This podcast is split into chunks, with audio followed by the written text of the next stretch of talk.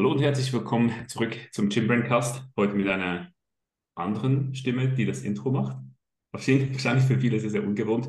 Episode Nummer 38. Wir fackeln gar nicht lange rum, sondern gehen direkt hinein in den Wochenrückblick. Aber natürlich trotzdem an dieser Stelle, wie immer, danke für euren Support. Wir wissen es extrem zu schätzen, wenn ihr den Podcast eine Bewertung da lasst und das Ganze in eurer Story teilt. Aber jetzt, Jungs, wir sind heute nur zu dritt. Bela für euch als, als Hintergrundinformation ist aktuell krank. Das heißt, wir schonen den Mann, denn der Mann hat einen Einsatz am Wochenende. Er muss bei der WNBF Zypern, muss der dabei sein. Gemeinsam mit Ramon. Von daher, Ramon, wie geht es dir? Ja, ich bin froh, dass ich bis jetzt verschont geblieben bin. Ja, also mir geht es sehr, sehr gut. Ich habe keine Krankheitssymptome oder irgendwas und das muss auch so bleiben.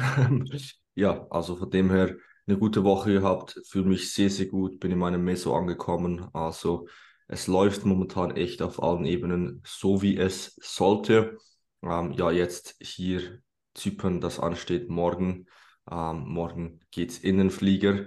Ich bin echt gespannt auf die Show. Ich gehe nicht mit zu hohen Erwartungen rein. Ähm, es ist das erste Mal, dass die Leute das organisieren, aber so wie es von außen scheint, sind die sich echt am Mühe geben. Also ich habe das Gefühl, da ist wirklich, da wird sich Mühe geben für diese Show. Ähm, und ich bin sehr, sehr gespannt, wie es sein wird. Ähm, ja, wie, wie die Stimmung sein wird, wie viele Leute da sind, wie das Athletenfeld sein wird und natürlich auch, wie die Athleten und auch die Athleten von uns ähm, performen werden. Ich freue mich extrem drauf. Ja, denke ich auch. Also so auch, was der Auftritt ist von vom, Verband dort in Zypern und auch wie sie, wie sie kommunikativ sind, muss man wirklich sagen, sind sehr, sehr stark. Also wir hatten jetzt doch schon einige Rückfragen und auch auf dem Instagram-Channel, die antworten da wirklich extrem zeitnah, vielleicht auch nur, weil Ramon WNBF Pro ist und weiß es nicht. Adrian, wie geht's dir? Ja, ich bin ziemlich fatigued jetzt, also die Load Der ist langsam wirklich needed. Ähm, bin jetzt wirklich eigentlich auch schon morgen, wenn ich aufstehe, ziemlich müde. Aber Deload naht, also Montag geht es in Deload, diese Woche wird jetzt noch beendet und sind jetzt auch die letzten Diättage, von dem her, ja, geht klar. Der Standard also mit der Fatigue. Ja, also ja, jetzt Toni. ganz anderes Level. ja, das kann Toni, ich bezeugen, denn ja, ja soweit, geht soweit, ja, mir geht soweit gut. Ähm, ich kann das Fatigue-Level von Adrian kann ich bezeugen, denn am Wochenende war noch das SNBF Casting, was so, ja, irgendwie so das Wettkampf-Flair wirklich so geweckt hat, auch wenn es so eine kleine, kleine Stage ist natürlich und man noch weit, also fernab ist von einem Wettkampf. Trotzdem, ich denke, du weißt, von welchem Gefühl ich spreche, Raum, dass du so wahrscheinlich bei der Evo-Sichtung hattest, einfach so, man merkt so, es geht langsam los, es wird langsam ernst Leute wurden auch da schon vor diesem kleinen Bühnenauftritt nervös. Und von daher, ja, SNBF Casting immer ein cooles, cooles Event. Natürlich, um die Newcomer in der Szene zu sehen. Und das, ich, ich sag's euch, Jungs, es ist wirklich jedes Jahr das Gleiche. Es gibt wirklich immer einen oder eine wirklich komplette Ausnahmeathleten bei diesem Casting. Also dieses, war, dieses Jahr war auch jemand wieder dort. Noch nie an einem Wettkampf. Wirklich, der Typ ist schon sehr, sehr gut peeled, hat unglaublich viel Tissue, wirklich so ein, der kam so aus einem Dungeon wieder. Also das finde ich immer wieder crazy, crazy zu sehen. Und natürlich der Austausch mit ja, der Community in der Schweiz, von daher das auch immer wieder sehr, sehr, sehr, sehr nice. Aber was ich hinaus wollte, die Fatigue von Adrian, die kickt wirklich rein. Also Adrian hat mir selbst nochmal geschrieben nach dem Casting, also, yo Bro, sorry, ich war heute kein guter Support. ja, es war wirklich schlimm dort. Äh, also wirklich, Adrian hat so ähm, hat ein paar gute Shots gemacht, muss man sagen. Da muss man ihm anrechnen. Aber so zwischendurch, das Einzige, was ich von ihm gehört habe, war so, oh Bro, ich bin so fatigued und oh Bro, mein Hunger kickt so stark. Und ich war so die ganze, die ganze Zeit am, am Organisieren, da noch im, im Verband etc. Und ich dachte mir so, ach, der arme Junge. stabil, stabil. Aber auf jeden Fall für alle, die Pre-Prep dann beendet, dann geht es nochmal in den Aufbau. Wir haben jetzt so gerechnet, so 25 Wochen sind es jetzt, glaube ich, schon noch bis zum frühestmöglichen Prep-Kickoff. Heißt, es mhm. ist auch nochmals Zeit, um wirklich besser zu werden. Also in, in, einem halben Jahr kann schon einiges gehen. Also das ist wirklich so ein Zeitraum, da kann man nochmals, nochmals was draufpacken. Ich bin jetzt gespannt, was hier nochmals gehen wird. Yes, safe. Ich auch. Mhm, sehr, sehr, sehr cool. Jo, dann würde ich sagen, heute, ihr habt den Titel alle schon gesehen. Es gibt wieder eine QA-Episode, da wir wieder einige, wirklich einige Fragen beantwortet haben. Wir wissen noch nicht, ob wir heute mit allen Fragen durchkommen. Wir werden sehen und ansonsten werden die Fragen definitiv in der nächsten Episode beantwortet. Und dann würde ich sagen, wir starten mal direkt rein. Ich nutze den Moment noch kurz, um hier mein Monster abzumachen. Ich weiß gar nicht, ob man das gehört hat oder das Zoom unterdrückt hat. Erste Frage von Wolfgang. Ganz Wie kurz, ganz kurz. Ich habe gerade gedacht, dass ich so vorgebeugt. Ich habe jetzt, ah, echt, nee, nee, nee, ich hab jetzt echt gemeint, du lässt jetzt noch Fett einfahren. Ich habe wirklich gemeint, ich habe gedacht, Toni, was ist mit dir los? Ich, hab, ich schwöre, ich habe gedacht, das passiert jetzt einfach. Und dann poppt er sein Mo Monster. Du hast gerade schön angetäuscht, aber. Vielleicht ja. habe ich auch einfahren lassen. Wer weiß. Ähm, wer weiß. Wir sind ready. Wir, wir sind ready für die Episode. aber ich sag's euch, wir haben schon darüber, so ein Live-Podcast, wo wir alle vor Ort werden, wäre schon auch eine geile Sache, weil du dann einfahren lässt, hast du nicht nur die Geräuschkulisse, sondern auch, ja, lassen wir das Thema. Also, wir gehen rein in die erste Frage. Wie funktioniert ein Weight Reset? von Wolfgang? Ja, also kommt halt darauf an, was er damit meint. Also ich denke, er meint davon, wir haben ja immer so über die gesprochen, wenn die Technik schlechter wird, muss man einen Weight Reset machen. Denkt ihr auch, er meint hier ja. dieses Thema. Ähm, und dabei geht es eigentlich einfach darum, zum Beispiel ein Beispiel, du hast Latzug gemacht, du bist mit 60 Kilo gestartet, hast dich jetzt über drei Monate gesteigert, hast immer mehr gemacht und jetzt bist du bei 80 Kilo aber deine Technik ist scheiße. Dann ist es vielleicht Zeit, ein Zeitpunkt oder es ist Zeit, mal einen kleinen Weight Reset, das heißt eigentlich nichts anderes als einfach das Gewicht nochmals zurückzusetzen. Dann gehst du dann halt vielleicht nochmal auf 70 Kilo zurück und schaust dann, dass deine Technik wieder sauber wird. Das ist halt so ein Tool, mit dem kann man viel vergeben, wenn man das die ganze Zeit machen muss, muss man auch so ein bisschen sich hinterfragen, mache ich wirklich alles richtig? Aber das ist halt ein Tool, das wir gerade im Coaching sehr oft nutzen, wenn halt Personen ähm, Trainingsclips durchsenden, die Technik halt nicht mehr stimmt, zu viel Schwung mitgenommen wird oder es einfach nicht mehr sauber ist, dass man da halt sagt, hey, wir machen da ein Weight Reset. Und wie viel da man genau zurückgeht, ist eigentlich simpel, man geht einfach so weit zurück, bis man wieder produktiv arbeiten kann. Und das ist dann halt so ein bisschen übungs- und personenabhängig. Würdet ihr sagen, dass tendenziell jemand, der sehr, sehr, sehr oft, was auch immer das heißt, ein Weight Reset machen muss, wahrscheinlich zu viel Ego-Lifting betreibt?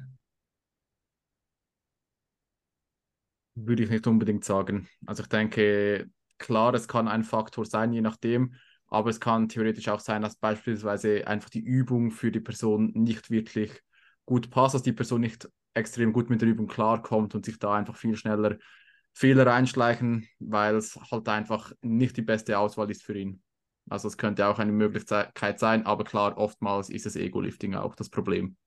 Ja, und ich denke halt so ein bisschen eine falsche Erwartung an die Progression ist meistens der Ursprung für dieses Ego-Lifting. So halt, ja, es kann halt auch mal gut sein, dass du bei einem Latzug halt auch mal zwei Wochen das gleiche Gewicht bewegst und das ist auch völlig fein. Das heißt nicht, dass du dann keine Muskeln aufbaust. Und damit muss man halt klarkommen. Es gibt Personen, es gibt Spezialisten bei mir im Team, ähm, die, die dann einfach diese eine Rap mehr, die ist einfach ein Muss und dann wird halt die Technik vielleicht schon von Beginn an ein bisschen abgefälscht, um auf diese sieben Raps zu kommen. Und das ist halt nicht, wie es funktionieren sollte. Mhm. Ja, fully agree. Gut, damit Wolfgang hoffentlich deine Frage beantwortet. Wenn du Follow-up-Fragen hast, Ramon scheint müde zu sein, dann lass uns gerne nochmals eine Frage da. Gehen wir weiter. Nächste Frage von Luis. Bin ich sehr, sehr auf euren Input gespannt. Ich habe noch keine Erfahrung damit gemacht. Eure Meinung zu CBD, zur Förderung des Schlafs und der Regeneration, gegebenenfalls selber Erfahrung gemacht? Hat jemand von euch schon damit Erfahrung gemacht? Alkan, ich glaube, du hast, gell? Ja. Habe ich jetzt nicht wahnsinnig viel gemerkt, dass es irgendwie positiven Einfluss hatte auf den Schlaf. Ähm, die Daten dazu sind auch ziemlich gespalten. Ich würde es einfach ausprobieren. Wenn du da einen Benefit von hast, dann go for it. Aber ich persönlich habe da nicht wirklich was gemerkt und auch Personen, denen ich es empfohlen habe, habe ich eigentlich auch das Feedback bekommen, dass da nicht wirklich viel passiert ist jeweils. Also da muss man wirklich vermutlich auch ziemlich hoch dosieren und ich denke, dass du bessere Tools, die du da verwenden können, kannst, die deutlich besser funktionieren als CBD. Mhm. Ich habe selbst auch nie damit experimentiert, habe aber das ähm, zwei Athleten haben das von mir der 21er Prep, haben das selbstständig ausprobiert und sie haben davon einen positiven Effekt berichtet. Also, ob das dann am Ende Placebo war, ob es das CBD war, I don't know. Schwierig zu sagen, wahrscheinlich unmöglich zu sagen. Aber von mir aus auch die Quintessenz, gerade wenn die Datenlage eh gespalten ist, du kannst es ausprobieren, aber ich denke, die richtige Erwartungshaltung ist dahingehend sehr wichtig. Also wahrscheinlich wird es nicht ein absolute 350, 65 Grad Turnaround Game Changer sein. Ja, ich denke, was man da, was man da vielleicht noch sagen muss, ähm, Prep-Szenario ist natürlich ein Szenario, wo die Stresslevels deutlich höher sind, als man es vermutlich normalerweise im Alltag hat. Und ich denke, da ist der Nutzen davon vermutlich noch höher, als wenn du einfach normal im Alltag bist und so decent Stress hast, also so typischen Alltagsstress und so weiter. Also ich habe es natürlich nur in dem Szenario ausprobiert und ich denke, wenn die Stresslevels höher, höher sind, könnte das doch einen großen Unterschied machen. Ja, ja. Jo, ähm, gut, dann denke ich, diese Frage passt für alle, die per Video zuschauen. Ramon holt sich das dritte Monster heute. Also für jeden, der von ihm immer hört, man soll Koffein nicht abusen, er abused es extrem. Wir gehen weiter mit der nächsten Frage. ähm, ihr redet immer, die, kam, die Frage kam von Manu Krameri, heißt der Benutzername hier. Ähm, ihr redet immer von Mesozyklus, Mikrozyklus etc. Aber was ist das und wozu das Ganze? Anfänger am Start, LG. Also, ganz kurz, um das zuerst noch klarzustellen. Das ist nicht mein drittes Monster, sondern mein zweites Monster. Und Toni, welches Monster bist du gerade am Trinken? Ich habe, das ist eine leere Dose von gestern, die ich mit Wasser aufgefüllt habe. Okay, okay, okay. Monster nur, dass das, nur, dass das klar ist. Ja, was ist ein Mesozyklus? Was ist ein Mikrozyklus? Ähm, ja, wenn wir auf die Frage ganz kurz eingehen wollen. Ähm, ich denke, es ist eigentlich relativ simpel. Ein Mesozyklus ist eigentlich einfach dieser Trainings- oder dieser Zeitintervall von einem Deload bis zum nächsten Deload. Also eigentlich ein gesamter Trainingszyklus und der besteht aus Mikrozyklen. Ein Mikrozyklus, zum Beispiel wenn du sieben Tage trainierst und dann wieder von vorne beginnst, ist das ein Mikrozyklus. Also sobald du eigentlich eine Rotation hast, das ist der, dein Mikrozyklus und die Anzahl an Mikrozyklen, bis du wieder einen Deload machst, das ist dann ein Mesozyklus. Oder habt ihr da noch ein, eine, eine bessere, eine bessere Erklärung dafür? Am Ende des Tages sind das einfach Begrifflichkeiten, damit man sein. Aber jetzt habe ich gedacht, du lässt einen fahren. Prost. Am Ende des Tages sind Mesozyklus, Mikrozyklus einfach Begrifflichkeiten, um gewisse zeitliche Intervalle in deinem Training äh, zu differenzieren. Also wie du das Ganze bezeichnest, spielt dahingehend keine Rolle. Du musst es auch nicht bezeichnen, primär, es macht natürlich über allen Begrifflichkeiten einfach das Leben einfacher, wenn man vom Gleichen spricht. Und wieso, wozu das Ganze? Ja, damit man halt eine gewisse Struktur in dein Training hineinbekommen kann. Also du bist, oder eben, du hast gesagt, Anfänger am Start, du wirst wahrscheinlich neu in dem ganzen Game drin sein. Das heißt, hier für dich wirklich ein extrem wichtiger Tipp, hab einen fundierten Trainingsplan. Habe einen Trainingsplan, wo du entsprechend weißt, was du machst. Denn ich sehe das so oft, Personen gehen ins Gym und sie machen einfach mal irgendwas. Sie haben keine Ahnung, was sie die Woche davor gemacht haben. Ähm, sie haben keine Übersicht über die akkumulierte Ermüdung, über die absolvierte ähm, Lasten, über, die, über das absolvierte Volumen. Also hier wirklich schau, dass du einen Trainingsplan hast und dann wirst du ihn auch strukturieren und dann machen diese Begrifflichkeiten auch Sinn für dich. Ja, ich glaube, viel mehr gibt es dazu nicht zu sagen. Und wenn du spezifische Fragen zu deinem Mesozyklus hast oder zu deinem Mikrozyklus, wenn du ihn selbst ausgestaltet hast, let us know. Jungs, heute brettern wir aber durch die Fragen durch. Nächste Frage, let's go. Nächste Frage von Emily. Spannende Frage. Advice für stark schwitzenden Competitor.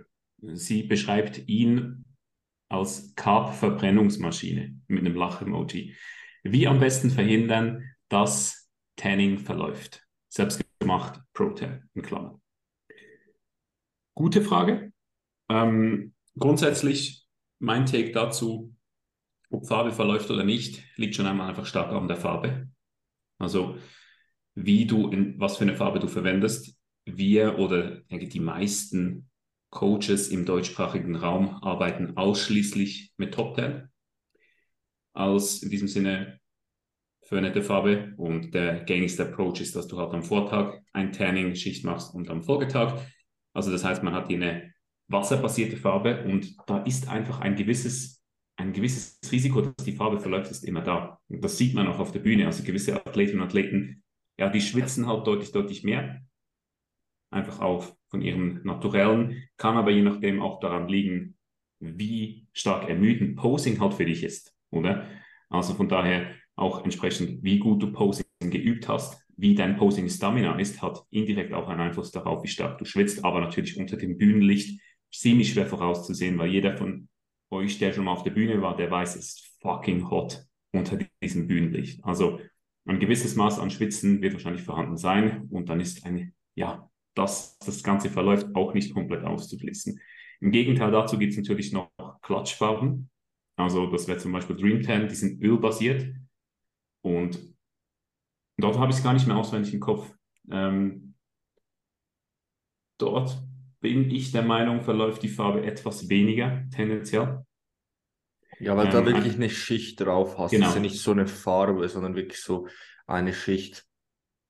Was ich noch sagen will dazu ist, wenn du das, wenn du ein Top 10 wirklich richtig auftegst, richtig gepeelt hast, verläuft die schon sehr, sehr wenig.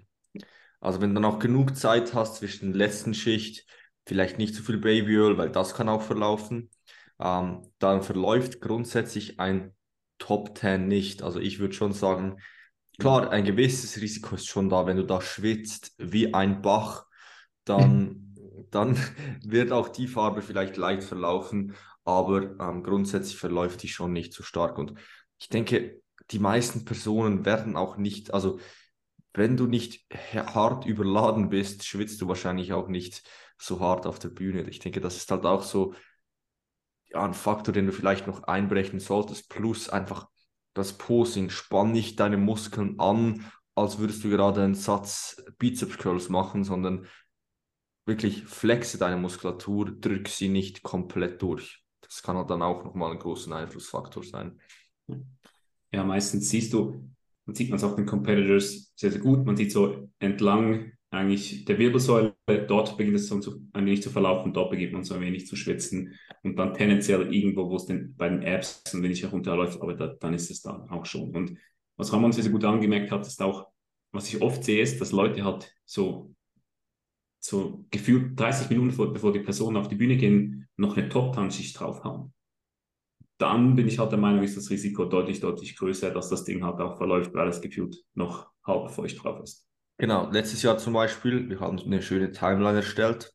Ein Athlet kam zu spät, wir mussten noch zwei Schichten oder drei Schichten Top Ten draufpacken.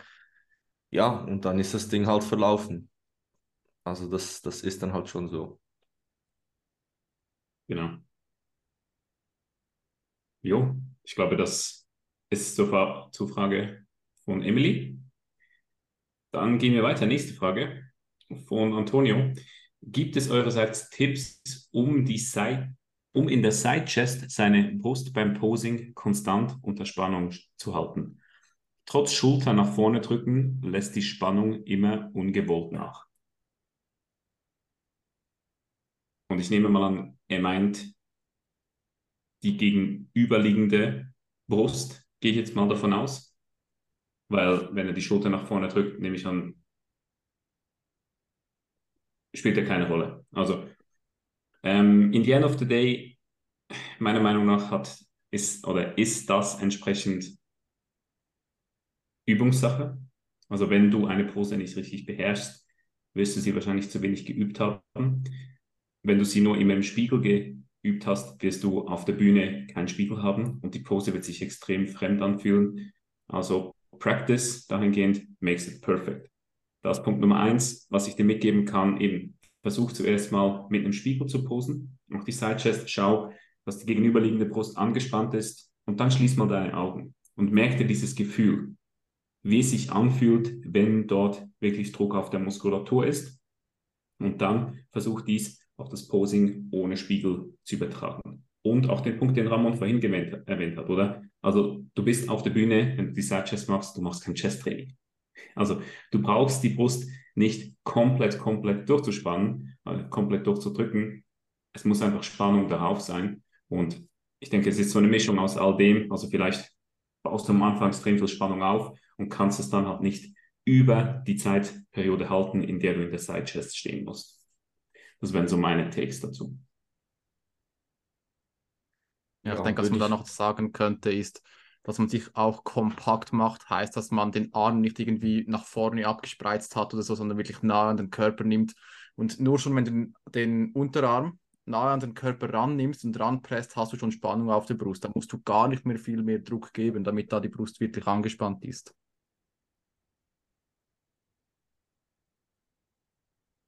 Next one. Heute sind wir quick. Wirklich. Was ist hier los? Leute, wir brauchen mehr Fragen von euch da draußen, wenn wir so weiter durchpretschen. Ähm, ähm, die nächste Frage. Hey Jungs, meine Freundin hat Probleme mit dem Abnehmen und hat eine Immunerkrankung. Denkt ihr Leute mit Stoffwechselproblemen können nicht oder nur schwer abnehmen? Hoffe, es sind genug Infos. Ja, also ich denke, ich habe hab dazu noch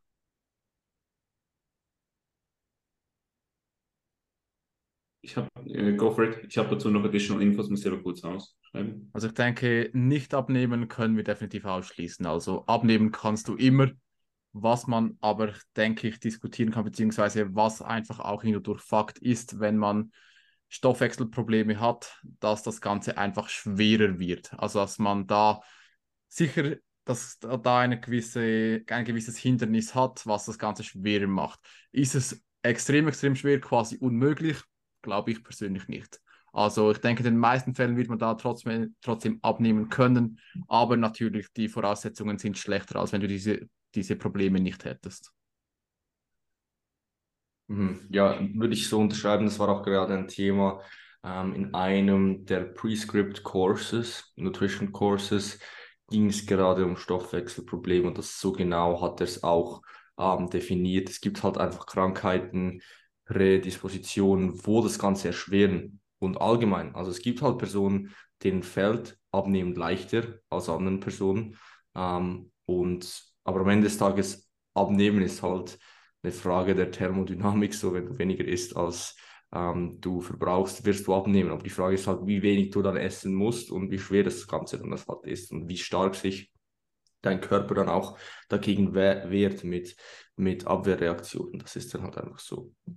Aber ich denke, wichtig ist hier auch zu sagen, da oder das geht auch über unsere Kompetenzgrenzen dann schnell hinaus. Also wir sind keine Ärzte und auch in solch einem Fall ähm, ja, ist dann halt auch die, der richtige Approach da, jemanden zu kontaktieren, wenn du hier wirklich schwerwiegendere Probleme hast. Ich habe noch kurz nachgeschaut, die ganzen Infos decken, also führen jetzt hier zu keinen weiteren Erkenntnissen, meiner Meinung nach. Also er hat noch ein bisschen mehr umschrieben, äh, dass sie dreimal die Woche Training implementiert haben, die Schritte erhöht haben und trotzdem dahingehend sich nichts tut. Ja, ich ja, denke gerade sowieso bei Frauen ist das Ganze dann nochmals etwas schwieriger, weil Frauen doch insgesamt meistens etwas sensibler auf ein Kaloriendefizit sowieso schon reagieren mit dem Stoffwechsel, dass man da sowieso noch mehr aufpassen muss, dass da der Stoffwechsel nicht extrem runterfährt und dann zusammen mit, der, mit Stoffwechselproblemen ist das wirklich vermutlich ein Faktor, wo das Ganze ziemlich schwer werden kann, je nachdem. Und eventuell es auch Sinn macht. Natürlich, Ramon hat gesagt, einen Arzt kontaktieren. Aber es könnte natürlich auch Sinn machen, da einfach mal einen Haken hinterzusetzen, den Stoffwechsel erholen lassen und dann in einem anderen Mal wieder angreifen. Ja, das ist sowieso, finde ich, ein Approach, der, der, oder das ist ein Weg, den man halt auch immer als Option sehen sollte. So klar, man setzt sich zum Beispiel ein Ziel, ich möchte jetzt abnehmen, aber dann, keine Ahnung, vor allem wenn man jetzt nicht auf die Bühne will, einfach mit der Brechstange dahinter und wirklich einfach jetzt auf Biegen und Brechen, da muss man ja schon auch so ein bisschen reinrechnen, was sind die Kosten für deine Lebensqualität, wenn wir jetzt sagen, keine Ahnung, du müsstest halt 15.000 Schritte machen, 30 Minuten Cardio, 1000 Kalorien essen. Ja, ob du dir das dann geben willst, dann macht es vielleicht mehr Sinn, hier vielleicht Körpergewicht nochmal ein bisschen zu halten, vielleicht einen leichten Überschuss zu fahren und dann ähm, ja, in ein paar Monaten, einem halben Jahr das Ganze nochmals zu versuchen.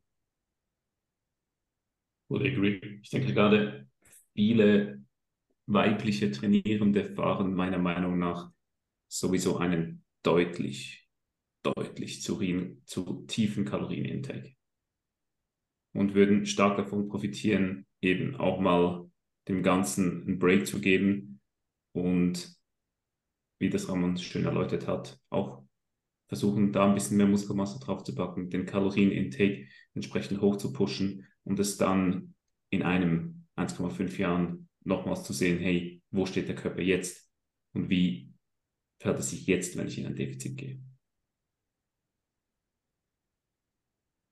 Gut. Ich hoffe trotzdem, dass es etwas weitergeholfen hat.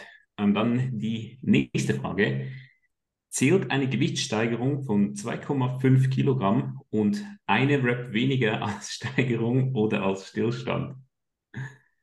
Sicher von Übung zu Übung unterschiedlich. Wie geht ihr da persönlich oder im Coaching vor? Ja, ehrlich gesagt gar nicht. Also einfach weitermachen. Du wirst es dann die nächste Woche schon sehen, ob da nochmals eine Rap mehr geht, beziehungsweise in den nächsten paar Wochen. Also von einer Woche auf die andere würde ich das eigentlich nie beurteilen, sondern über mehrere Wochen hinweg und dann siehst du schon, ob da Steigerung vorhanden ist oder nicht. Ja, also ich sehe das ganz klar als eine Steigerung. Also das ist eine Load Progression. Ja, ja klar, aber man kann auch Load progressen und je nachdem, mit den Raps so tief gehen, dass es kein Progress mehr ist. Also ist ja. jetzt eine Rap weniger, aber ich finde, das ist extrem übungsabhängig. Also wenn du bei einem RDL, wenn du sowieso schon beispielsweise 200 Kilo RDLs, zweieinhalb Kilogramm draufpackst und eine Rap weniger, bin ich mir jetzt nicht so sicher, ob das wirklich noch so Progress ist. Ja, zum Beispiel bei Alpha Progression rechnet sie ja immer dein 10 Rap Max aus. Ich hatte genau diese Frage schon mal bei mir im Coaching, weil die Person hat zum Beispiel dann eine 7 bis 11er Wiederholungs Wiederholungsbereich von 7 bis 11, hat dann ähm, sein Gewicht gesteigert und dann nur noch 8 Wiederholungen gemacht, davor 11. Und wenn du das halt dann ausrechnest auf dein 10 Rep Max, hast du dann halt weniger bewegt als davor, wenn, dich, wenn, du, wenn das ein schweres Gewicht ist, halt, das du bewegst. Das war, glaube ich, ein RDL. Ähm, und hat er mich auch so gefragt, ja, was soll ich jetzt da machen? Das war jetzt gar kein Progress. Ähm, ja, und so, wie, wieso machen wir diese Steigerung dann überhaupt? Und mein Approach ist da genau wie Adi, macht euch da einfach gar nicht so viele Gedanken. So, es, du siehst dann nächste Woche, ob du dann wieder acht schaffst oder neun oder zehn ähm, und dann wirst du langfristig den Trend schon sehen. Ähm, aber ob das, ob das jetzt, ob man das jetzt als Kategorie Steigerung oder keine Steigerung oder Stillstand ähm, einordnen muss, ist meiner Meinung nach einfach irrelevant. Genau, eben darum so mein Approach. Ich sehe das als eine Load Progression. Und was dann daraus resultiert, das ist das, was daraus resultiert. Sei das bei einem Latzug oder bei einem Heavy Hinge, was sowieso auch je nachdem von Person zu Person Steigerungen sehr, sehr individuell sind. Du machst erstmal eine Load Progression. Du hast die Rep Range ausgemaxt. Ja, was willst du dann? Irgendwann machst du 100 Reps, wenn du keine Load Progression machst. Also gehst du zweieinhalb Kilo hoch und dann schaust du, wo die Reps sind. Und dann von da aus geht es wieder neu zu evaluieren und einzuschätzen. Also das habe ich damit gemeint. Aber ich würde sagen, sowieso 2,5 ah, Kilo Jumps gehen nicht. Also du musst mindestens 5 Kilo hoch. Mein Projekt, sage ich. 10. Aber nein, wir wollen keine Pausenfloskeln entsprechend ähm, in die Welt setzen. Gut, nächste Frage. Wie geht man in eine Intro-Week hinein? Reps in Reserve, Fragezeichen, weniger Sätze, Fragezeichen. Danke für euren Content, den ihr gratis zur Verfügung stellt. Grüße gehen raus an Luca. Ja, das ist jetzt halt auch wieder eine sehr spezifische Frage, die so ein bisschen personenabhängig ist. Aber man kann trotzdem so ein bisschen ein, ein Approach so formulieren, wie ich das Grund oder wie man das grundsätzlich oder wie ich persönlich jetzt grundsätzlich angehe. Ich habe früher sehr stark mit Volumen gedeloadet ähm, oder ja, mit in, in der Intro-Week gespielt mit dem Volumen. Ich spiele jetzt ein bisschen mehr mit der Intensität, weil ich einfach die Bewegungen gerne für die Sätze drin habe. Also heißt zum Beispiel, ich möchte halt, dass du trotzdem zwei Sätze beugst, damit wir halt die Übung schnell wieder erlernen, gerade wenn wir ein bisschen eine Trainingspause haben. Heißt, bei mir sehen Intro-Weeks meistens so aus, dass ich meistens drei Intro-Sessions habe, zwei bis drei, manchmal vier, wo ich mit zwei Reps in Reserve reingehe und dann nochmals ein, zwei Sessions, wo wir einfach ein bisschen konservativer ähm, trainieren, heißt 0 bis 1 Rep in Reserve. Und das funktioniert in allermeisten Fällen gut. Somit kannst du so diese, dieses, diesen Muskelkater in den ersten Sessions abfangen, den wirst du dann nicht haben. Und dann in den, in den nächsten zwei Sessions bist du noch ein bisschen vorsichtig und dann passt das eigentlich sehr gut. Ich bin ein Freund davon, das Ganze relativ effizient zu gestalten, weil zum Beispiel mein Coach sagt zwei Sessions, eins bis zwei Reps in Reserve und dann heißt es wieder Abfahrt. Also das ist natürlich ein ziemlich extremer Approach, aber ich habe einfach gemerkt, so es funktioniert auch. Es ist natürlich dann personenabhängig, ähm, wie man es genau gestaltet, aber das ist so zu dem Resümee, wie ich oder wo ich gekommen bin. Ich, ich mache immer ein bisschen weniger Intro oder es ist, hat sich immer von mehr zu weniger entwickelt, muss ich sagen. Wie sieht es bei euch aus? Mhm. Identisch würde ich sagen. Also es gab eine Zeit, da hätte ich immer eine ganze Rotation als Intro-Rotation geprogrammt. Und das mache ich heute definitiv nicht mehr. Kommt auch ab und zu mal vor. Halt, wenn du beispielsweise drei Wochen komplett Trainingspause gemacht hast, würde ich wahrscheinlich mehr als nur zwei Intro-Sessions machen. Aber ansonsten tendenziell eher weniger. Also so, bei mir sind es im Schnitt wahrscheinlich schon so drei Intro-Sessions, muss ich sagen. Und dort spiele ich ebenfalls mit dem Volumen ein bisschen mehr wahrscheinlich als Ramon. Also ich bin durchaus auch ein Fan davon, teilweise etwas das Volumen zu reduzieren und spiele besonders stark mit Reps in Reserve bei ja, Übungen, welche zu großen Muskelschäden führen. Also ein Beispiel ist zum Beispiel Adduktoren, also Direct Adductor Work. Dort gibt es dann bei mir also wirklich auch mal so die Dry Reps in Reserve Vorgabe und die will ich dann, dass die auch eingehalten wird. Äh, das another fact, ich glaube, da hat Bela jetzt kürzlich ein gutes Reel darüber gemacht. Also Intro-Sessions, nehmt die Dinge ernst, denn wir wollen hier das Ermüdungsmanagement entsprechend an den Tag legen. Wir wollen hier am Anfang des Zyklus wirklich ein bisschen sachte hineingehen, um dann auch die Zykluslänge entsprechend zu strecken. Ich denke auch, da gibt es kein richtig und kein falsch. Auch für dich entsprechend finde heraus, was funktioniert. Ich meine, das gleiche bei einem Deload. Du kannst komplette Tage off nehmen. Du kannst aber auch ein Deload-Training implementieren wo jetzt ich persönlich, ich, mein Favorit wäre das nicht, aber wenn du die Person dafür bist und du dann auch im Dilo-Training das Ganze einhalten kannst, dann go for it. Adrian, hast du da noch was zu ergänzen? Ähm, höchstens, dass ich eigentlich pro Muskelgruppe zwei Intro-Sessions mache, wobei die zweite Intro-Session schon ziemlich nahe am normalen Volumen und der äh, normalen Intensität ist vielleicht irgendwo mal ein Satz weniger, aber das meiste ist dann doch schon RIR 0. Hm. Ja, also ich, ich reduziere auch so sporadisch Sätze, wenn es halt irgendwo, zum Beispiel haben eine Muskelgruppe, wo wir Volumen pushen und dort haben wir dann vielleicht drei oder vier Sätze, dann kann es gut sein, dass ich dort auch noch einen Satz rausziehe. Ähm, aber wenn ich zum Beispiel zwei Sätze bei vielen Übungen habe, ähm, belasse ich diese zwei Sätze. Und ich habe früher zum Beispiel oft die Volume dann gemacht, da bist du einfach beim ersten Training schon Vollgas rein, einfach nur ein Satz. So, das ist zum Beispiel so AJ hat das sehr gerne gemacht. Hat auch funktioniert, also war nicht so, war auch nicht so tragisch, aber ähm, war dann einfach so mental irgendwie noch hart, weil du dann irgendwie direkt schon wieder so diesen Druck auch hattest, den Load auf eine gewisse Rep-Zahl zu bewegen. Natürlich, aber du hast trotzdem halt weniger Sätze, was das Training allgemein dann wieder entspannt macht. Ja, das stimmt so. Also, ein Add-on noch, was ich auch gänzlich weglasse, wir haben jetzt nur mal von Reps in Reserve gesprochen, jegliche Intensitätstechniken lasse ich auch in der Intro ja. komplett weg. Mach ich auch immer so. Gut. Ich hoffe, damit haben wir dir weitergeholfen, Luca. Weiter zur nächsten Frage von Niki. Steps slash Cardio in der Peak Week, um welches Ausmaß reduzieren? Jetzt wird spannend. Ist sicherlich individuell, aber fände euren Ansatz interessant, da das bei Bein-Details, finde ich, einen sichtbaren Unterschied machen kann. Ja, also ich ja, denke, hier, hier muss man so ein bisschen verschiedene Faktoren anschauen. Umso mehr halt, dass du veränderst, das ist der Hebel 1, umso, umso unvorhersehbarer wird halt das Ganze.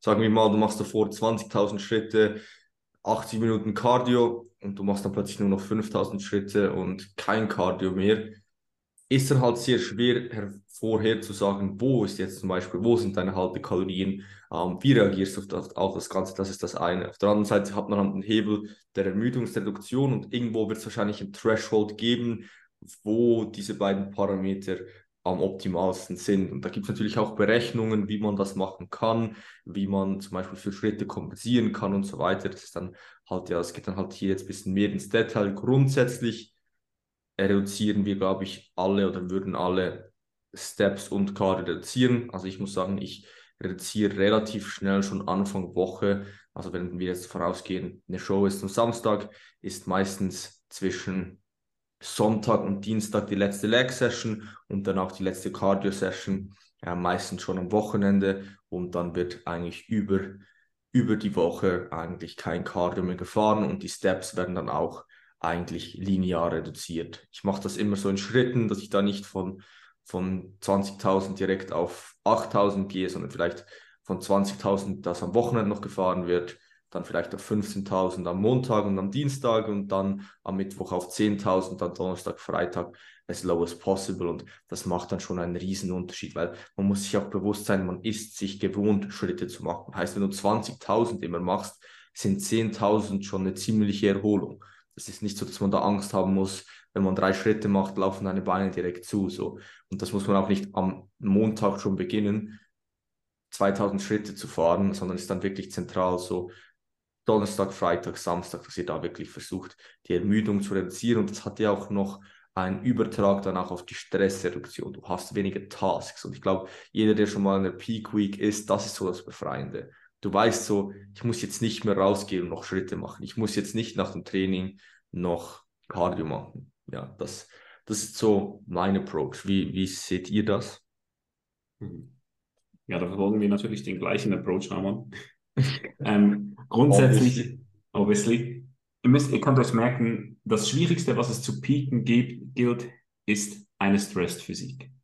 Und von daher sind wir ein großer Fan vom Approach eher tendenziell das Ganze etwas früher rauszunehmen, früher die Stressreduktion einzuleiten, denn das wird einen sichtbaren Unterschied machen. Und man muss sich hier aber auch, der Ramon hat das schon sehr, sehr gut erläutert, ich muss es nicht nochmals irgendwie mit meinen Worten ausdrücken. Ich möchte noch auf einen Punkt eingehen, und zwar, ihr müsst euch bewusst sein, was ihr plant, ist das eine, aber ich sage euch eins, Show Travel, Dinge erledigen dort vor Ort. Wenn ihr mit 6.000 bis 8.000 Schritten rechnet, es kann dann auch gut mal sein, dass es trotzdem 10 auf 1000 wird. Also das unterschätzt man immer und kommen immer noch einige Schritte, einige Steps zusammen. Und wichtig ist, dass ihr hier wirklich ruhig bleibt. Und wenn ihr genug lean seid, dann wird das auch euren Beinen nichts ausmachen. Das, denke ich, ist ein so wichtiger Punkt. Ich habe es schon von so vielen Leuten gehört, die mir gesagt haben, oh, ich bin extrem zugelaufen, dies, das. Das Einzige, was bei dir war, ist, weil die haben einfach noch 4 Kilo Bodyfat im Lower Body gefehlt. Ganz einfach. Also das Kernessenz, was ihr euch merken müsst beim Peaking. Ihr könnt euch wirklich dahingehend, ja, schon signifikant einen guten Look erzielen, aber die Arbeit muss getan sein. Also wenn ihr nicht fat-free seid, könnt ihr peaken, was ihr wollt. Da gibt es nichts zu peaken. Das muss euch wirklich ganz, ganz, ganz klar sein. Und tendenziell auch, experimentiert nicht groß herum. Also wenn ihr euch unsicher seid, mit dem Peaking, ihr könnt vielleicht eben, ihr könnt schon signifikanten Vorteil daraus erzielen, aber die Orts stehen gegen euch. Also vielleicht habt ihr einen Look, der 5% besser ist, Wenn es schlecht geht, seid ihr 30 Prozent schlechter als dahingehend am Montag vor der Show. Also better be safe than sorry in diesem Approach. Kommt lean genug, haltet alles möglichst konstant, Carbs ins System und dann fahrt ihr auf jeden Fall auf der guten, auf der sicheren Seite. Ja, aber sind jetzt auch ein bisschen abgewichen. Aber ja, tendenziell Steps, Cardio, ja, wird definitiv einen Unterschied machen. Eine Stress Physik sieht man auf der Bühne, also versucht den Stress herauszunehmen. Wir sind da ein Fan davon, möglichst früh damit zu beginnen. Genau. Dann nächste und letzte Frage, bevor wir zum Lift of the Week kommen. Macht ihr mal eine Episode mit einem Athlet, einer Athletin? Da gilt es vorwegzunehmen, haben wir schon mal. Und zwar ganz am Anfang. Ich gucke ich guck mal kurz, welche Episode das war. Ich glaube, irgendwas Episode 10 oder so. Ähm, Episode 6 war das. Eigentlich eine ziemlich spannende Episode. Und zwar haben wir da mit Eric und Lennart, das sind zwei Athleten von Bela, haben wir dort über Hautprobleme und Bodybuilding geredet. Äh, zwei Athleten, die gerade Eric, der sehr, sehr stark davon betroffen war. Also haben wir schon mal gemacht. Was haltet ihr davon, das mal wieder zu machen, Jungs? Kann man safe machen. Safe, ja. Wäre vielleicht auch noch extrem spannend, so nach der Wettkampfseason, maybe? Ja, ich denke, das wäre sicherlich, wäre sicherlich ähm, ein nice Podcast, wenn man das wenn man so ein bisschen die Wettkampfsaison dann auch ähm, reflektieren würde, definitiv. Nehmen wir auf, nehmen wir auf. Gut, ja, und damit kommen wir zum spannendsten Teil von dieser Episode. Nein, Spaß. Aber zu einem interessanten Teil. Jungs, ich will hören, was habt ihr im Petto? Lift, Ego-Lift of the Week. Adrian, ich hoffe, von dir kommt kein Ego-Lift, denn du solltest momentan sehr konservativ unterwegs sein. Ja, Ego-Lift habe ich tatsächlich keinen. Strong, richtiger Athlet hier an dieser Stelle. Ja, aber ich habe einen Lift of the Week, denke ich, beziehungsweise Lift of the Diet schon fast, habe ich zwar einige, aber heute ähm, Hammering Klein Press konnte mal wieder die Performance halten, habe die Peak Performance die ganze Diät durchgehalten und bin ich sehr, sehr happy mit. Das ist strong. Das ist der erste Lift, der bei mir in der Diät direkt regressed hat. Ja, aber ich muss halt auch sagen, Wirklich? irgendwie meine Chest war bis vor irgendwie zwei Wochen auch trotzdem immer noch ziemlich prall gefühlt, immer. Und es war echt speziell. Ja, was ist, was ist mein Lift of the Week? Ich habe, glaube ich, echt kein Ego-Lift. Ich habe da gestern einen Kickback gesehen, der sah schon ziemlich veregot aus, muss ich sagen. Ah, vielleicht mein Kickback war ein bisschen ein Ego-Lift of the Week. Die Also Leute, ich, Leute, ich sag's euch. Ramon hat gestern, erstmal, das war die ehrenloseste Story vom Angle her, die es gibt, hat da sein, seine dezenten Glutes gut positioniert, ähm, wollte euch zeigen, dass er nur einen Haarschnitt hat und hat Glute Meat Kickbacks ausgeführt. als, ich, als er mir diese Story gezeigt hat, habe ich gedacht, Junge, also besser hättest du das Ding nicht positionieren können, wirklich. Ich weiß, wie es geht. Ich wäre, ja? ich wäre gutes Fit-Chick. Aber hast du ein Lift of the Week? Ich glaube, mein Squat. Ich habe da 220 auf 8 gebeugt, ähm, was definitiv nicht meine Peak Performance ist, aber ähm, mhm. habe davor halt nach der Reise nach Rom an dem Abend noch nach dem Flug gecancelt wurde, ich noch Check-ins nachholen musste und so weiter und so fort gebeugt. Die erste Intro-Session Squats. Ich glaube, ich hätte alles trainieren können und die Einheit wäre eigentlich okay ge gewesen.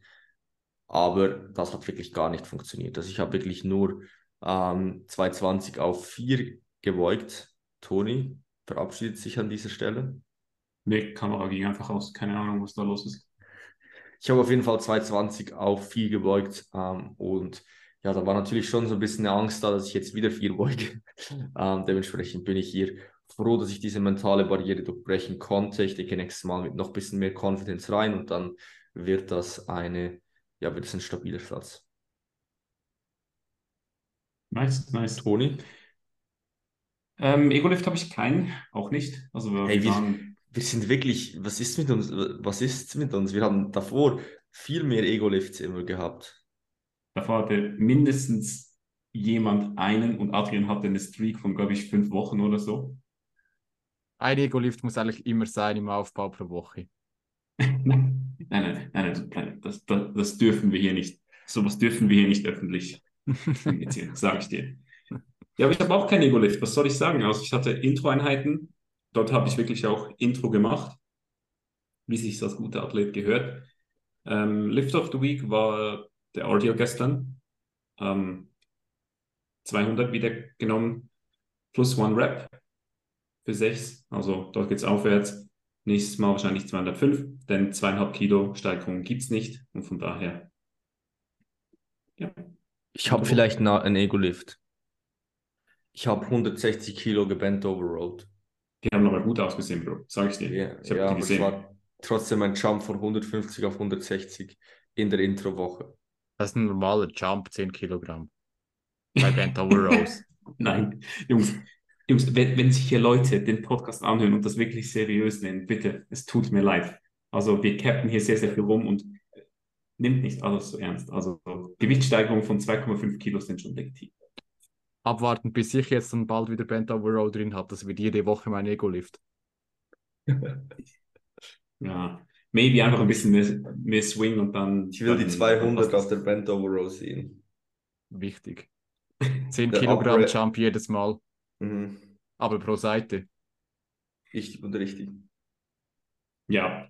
Alright, also, das soll es gewesen sein in dieser Episode. Wirklich sehr, sehr viele Fragen. Ähm, wir haben die durchgeboxt wie eine Rechte von Tyson. Danke vielmals für eure Participation hier. Waren wirklich coole Fragen. Ich hoffe, wir konnten euch dahingehend etwas mitnehmen.